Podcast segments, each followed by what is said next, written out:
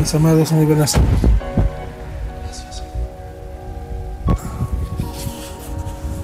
Esta nueva aventura, nuestra segunda campaña. 50 eh, días ordenando mi casa. Estamos comenzando ya el día primero, el cual igual espero que sea de bendición a tu vida como lo ha sido la campaña este, pasada para la mía. Yo tengo confianza en el Señor que esta semana, esta campaña también será muy buena.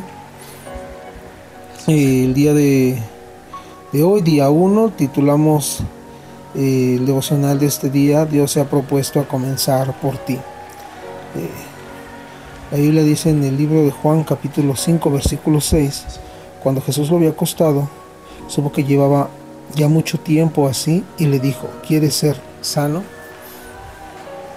Y yo le doy gracias a Dios por, por su infinita bondad, porque así como vio a, ese hombre acostado, viendo que llevaba mucho tiempo así, el Señor le dijo, ¿quieres ser sano? Como yo creo que en, muchas circunstancias de nuestra familia, muchas circunstancias de nuestra vida personal, han estado durante mucho tiempo ya eh, caminando bajo cierta estructura, a veces no muy buena. Y yo doy gracias a Dios porque la pregunta de Dios para, para nosotros en este día es, ¿quieres ser sano? Y gloria a Dios por eso, amado. Eh, quiero comenzar con un pensamiento de un basquetbolista.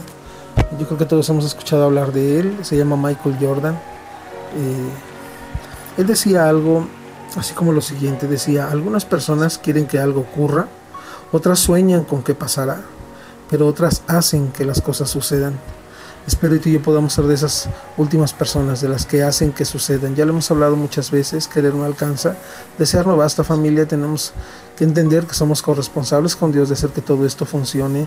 Tenemos que aprender a vivir bajo ese principio, soy corresponsable para que esto funcione. Dios quiere, Dios está ahí, tengo que alinearme a la voluntad de Dios para que realmente esto pueda funcionar. Y la verdad es que si algo va a suceder en tu familia, Dios lo hará y va a comenzar por ti. No va a comenzar por tu esposa, por tu esposo, por tus hijos. Va a comenzar por ti. Así que es importante que tú reconozcas esta tarde y digas, Dios va a comenzar por mí. Si eres papá, eres mamá, te puedo asegurar que los cambios más significativos que necesita tu casa van a comenzar por ti, como te lo acabo de comentar.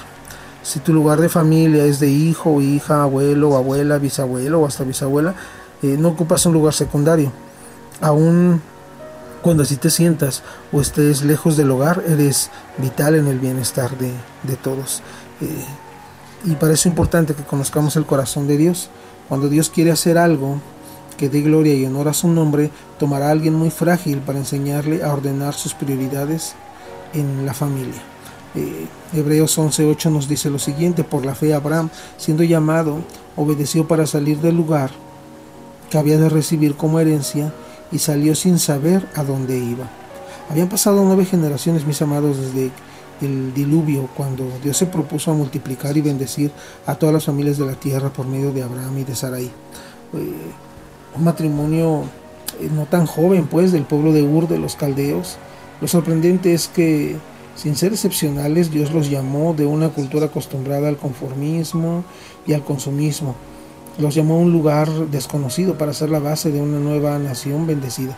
Hebreos 11.8 dice, por la fe Abraham, siendo llamado, obedeció para salir al lugar que había de recibir como herencia, y salió sin saber a dónde iba.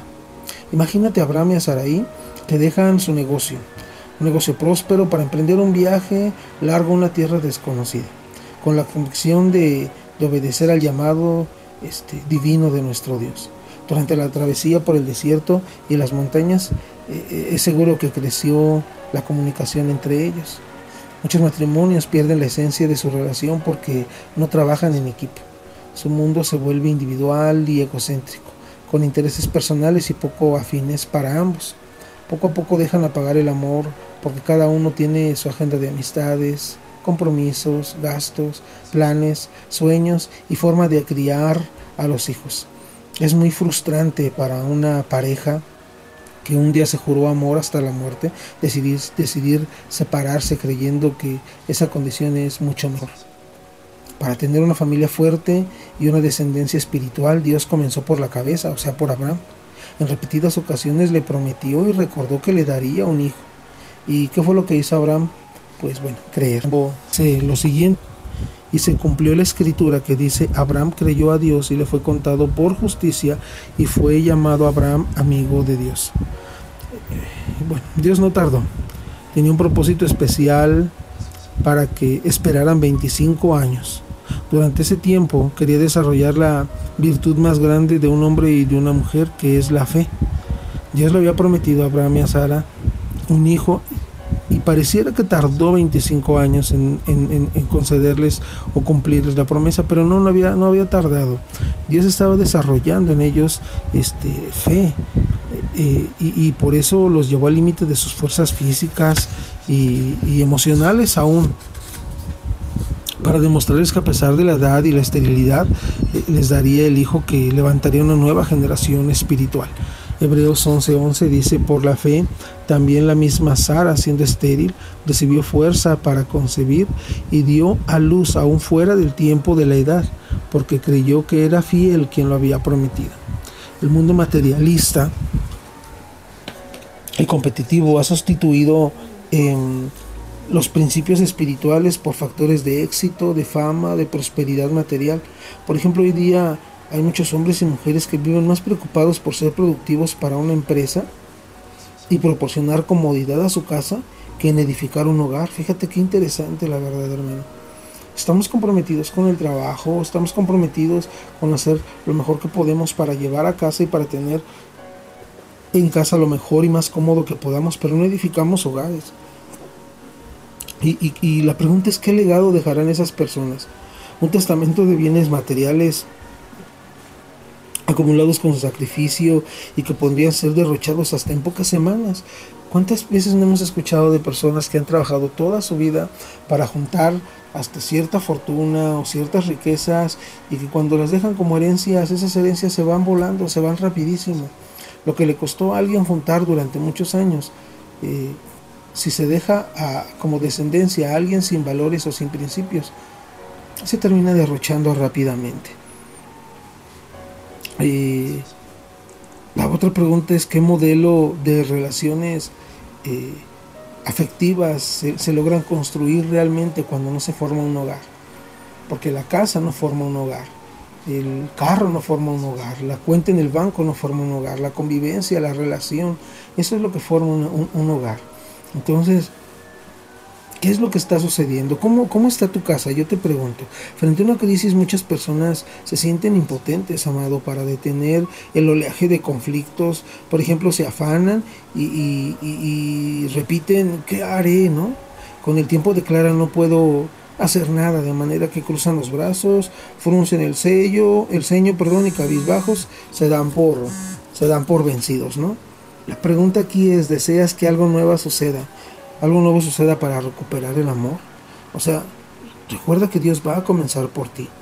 Eh, Salmo 119, 133 dice, ordena mis pasos con tu palabra y ninguna iniquidad se enseñoríe de mí. Este es un buen tiempo para decirle, Señor, aquí estoy dispuesto, para que inicies por mi Señor. Inicia por mi vida, inicia por mi corazón. Quiero ser, Señor, punta de lanza en esta transformación.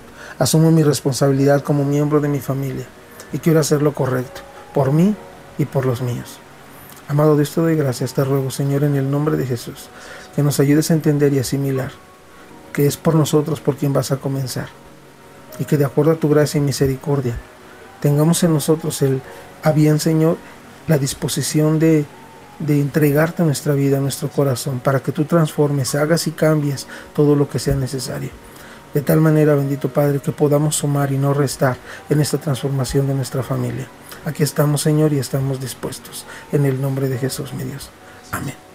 Nos vemos mañana, familia. Dios te bendiga. Señor, porque tú nos rescataste.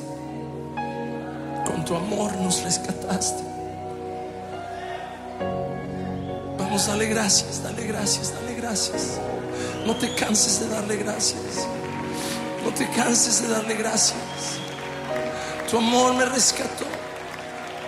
Tu amor me limpió. Amor me dio vida eterna, Señor. Por eso cantamos. Por eso cantamos.